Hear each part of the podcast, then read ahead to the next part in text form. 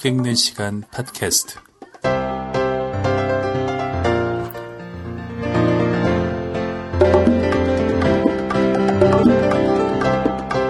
안녕하세요. 책 읽는 시간 팟캐스트 진행하는 작가 김영아입니다. 네, 그동안 잘 지내셨습니까? 이제 날씨가 많이 추워지고요. 올 한 해도 다 가고 있는 그런 시점입니다. 2010년 어, SF 소설에나 나올 것 같은 그런 해였는데 어느새 다 지나가고 있습니다.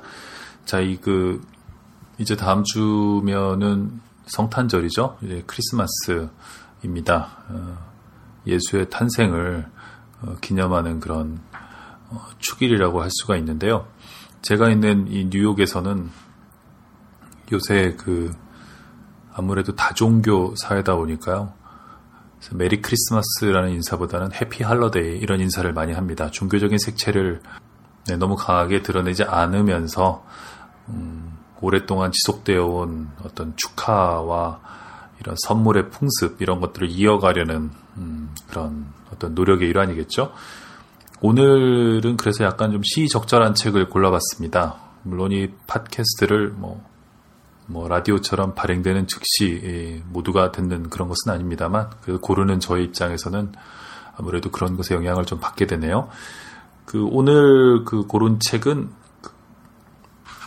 역시 뉴욕에 기반을 두고 있는 작가죠. 폴 오스터라는 작가입니다. 이 작가의 산문은 한번 제가 이 팟캐스트에서 소개를 한 적이 있었는데요.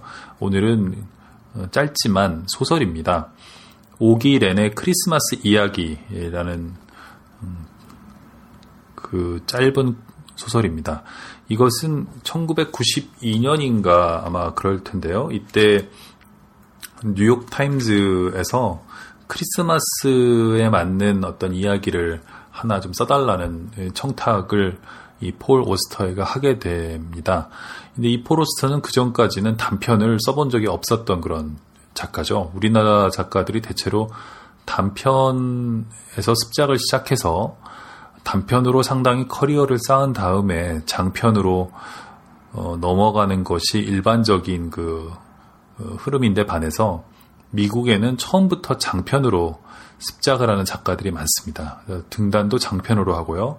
어, 단편을 어쩌면 평생 쓰지 않는 작가들도 어, 있을 거라고 생각합니다. 이 폴 오스터도 그런 어, 작가인데요.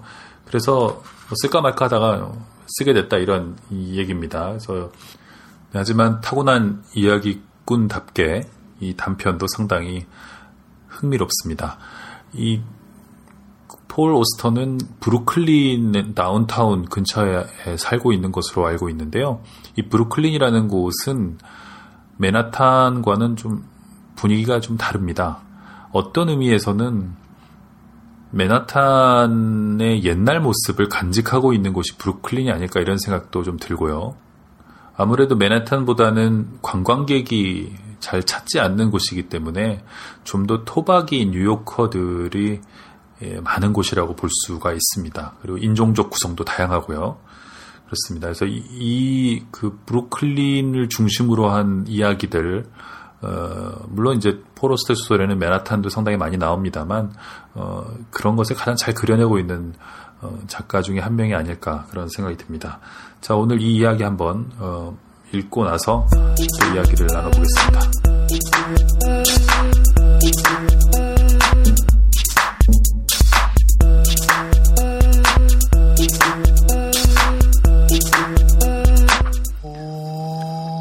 나는 이 이야기를 오기 렌으로부터 들었다. 오기는 이 이야기에서 자신이 한 일이 올바른 일이 아니었다. 최소한 고의로 그런 일을 한 건 아니었다고 생각한다며 자신의 본명을 쓰지 말아달라고 내게 부탁했다.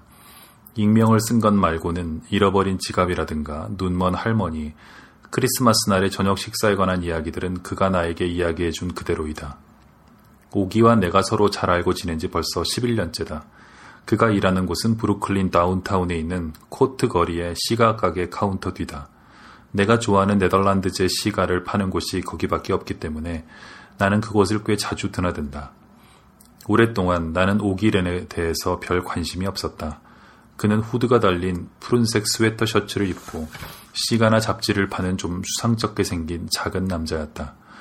개구쟁이처럼 생겼고 재치 있는 말을 제법 잘해서 날씨라든가 뉴욕 매츠 아니면 워싱턴의 정치인들 같은 이야기거리를 언제라도 풀어낼 수 있는 그런 정도의 사람이었다. 그러나 몇 년 전 어느 날 그는 가게에 있는 잡지를 훑어보다가 그 잡지에 실린 내 책에 대한 서평을 발견했다. 그는 그 책의 저자가 나라는 사실을 알게 된 것이다.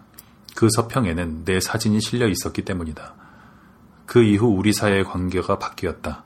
오기에게 있어서 나는 더 이상 평범하지 않은 뭔가 다른 손님이 돼버렸다.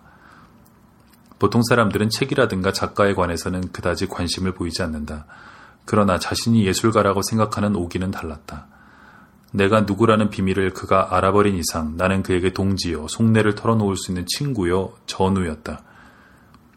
솔직히 말해서 나는 좀 당황스러웠다. 그러고 나서 피할 수 없는 순간이 다가왔다. 그가 자신의 사진을 봐달라고 한 것이다. 그의 열정과 선의를 뿌리칠 수는 없었다. 나는 별다른 기대를 하지 않았었다. 하지만 그 다음 날 오기가 보여준 것은 전혀 예상 밖이었다. 가게 뒤에 달린 창문도 없는 작은 방으로 나를 데려간 오기는 두꺼운 종이로 된 상자를 열고 똑같이 생긴 12권의 검은 사진 앨범을 꺼냈다. 그는 자신이 일생 동안 이것을 만들었지만 하루에 5분 이상 투자한 적이 없는 작품이라고 말했다. 그는 지난 12년 동안 매일 아침 정각 7시에 애틀란틱 에브뉴와 클린턴 스트리트가 만나는 모퉁이에 서서 정확하게 같은 앵글로 딱 한 장씩 컬러 사진을 찍어왔다. 그렇게 찍은 사진들이 이제는 4천 장이 넘었다. 앨범 한 권이 한 해 분량이었고 사진들은 1월 1일부터 12월 31일까지 순서대로 붙어 있었다. 사진들 밑에는 꼼꼼하게 날짜가 기록돼 있었다. 앨범을 열고 오기의 작품들을 자세히 보기 시작하면서 무슨 생각을 해야 할지를 몰랐다. 내 첫 느낌은 이건 내가 본 것 중에서 가장 우스꽝스럽고 어이없는 짓이라는 것이었다. 모든 사진들이 다 똑같았다. 똑같은 거리와 똑같은 빌딩들의 반복이 나를 멍하게 만들었고 지나치게 많은 이미지들이 무자비하게 밀고 들어와 창난 상태가 될 지경이었다. 오기에게 뭐라 말해야 할지도 생각이 나지 않았다. 그래서 나는 열심히 감상하는 척 고개를 끄덕이며 계속 페이지를 넘겨댔다. 오기는 침착해 보였다. 얼굴에 웃음을 가득 띠고 나를 보고 있었다. 하지만 내가 몇 분 동안 계속 그러고 있자 갑자기 나를 잡고 말했다. 너무 빨리 보고 있어. 천천히 봐야 이해가 된다고. 그가 옳았다. 당연했다. 차분히 보지 않으면 아무것도 이해할 수 없게 된다. 나는 다른 앨범을 집어들고 좀 더 차분히 보려고 했었다. 작은 변화들의 주의를 기울였다. 날씨의 변화들을 주목했고, 계절이 변함에 따라 달라지는 빛의 각도를 주시했다. 마침내 매일 조금씩 달라지는 거리의 흐름에서 미묘한 변화가 있음을 파악할 수 있었다. 활기찬 주중의 날들 아침, 비교적 한산한 주말, 일요일과 토요일의 차이, 같은 요일에 따른 변화도 예측할 수 있게 됐다. 그리고 나자 조금씩 조금씩 배경에 있는 사람들, 즉, 일터로 나가는 사람들의 얼굴이 보이기 시작했다. 매일 아침 같은 사람이 같은 지점을 지나고 있었다. 그들은 오기의 카메라에 잡힌 공간 안에서 그들 삶의 한순간을 살고 있었다. 그들을 알아볼 수 있게 되자 나는 그들의 모습들을 자세히 살펴보기 시작했다. 아침마다 그들이 바뀌어가는 과정을 보면서 겉으로 드러나는 모습에서 그들의 기분을 알아내려고 노력했다. 마치 그들이 가진 사연들을 상상하려는 듯이, 마치 그들의 몸 안에 숨겨져 있는 보이지 않는 드라마 안으로 들어가려는 듯이. 나는 또 다른 앨범을 집어들었다. 이제는 처음 앨범을 보았을 때처럼 지루하거나 혼란스럽지 않았다. 나는 깨달았다. 오기는 시간을, 자연의 시간과 인간의 시간을 찍고 있다는 것을. 그리고 그는 세상의 어느 작은 한 모퉁이에 자신을 심고 자신이 선택한 자신만의 공간을 지킴으로써 그 모퉁이를 자기 것으로 만들기 위해 그 일을 해내고 있었다.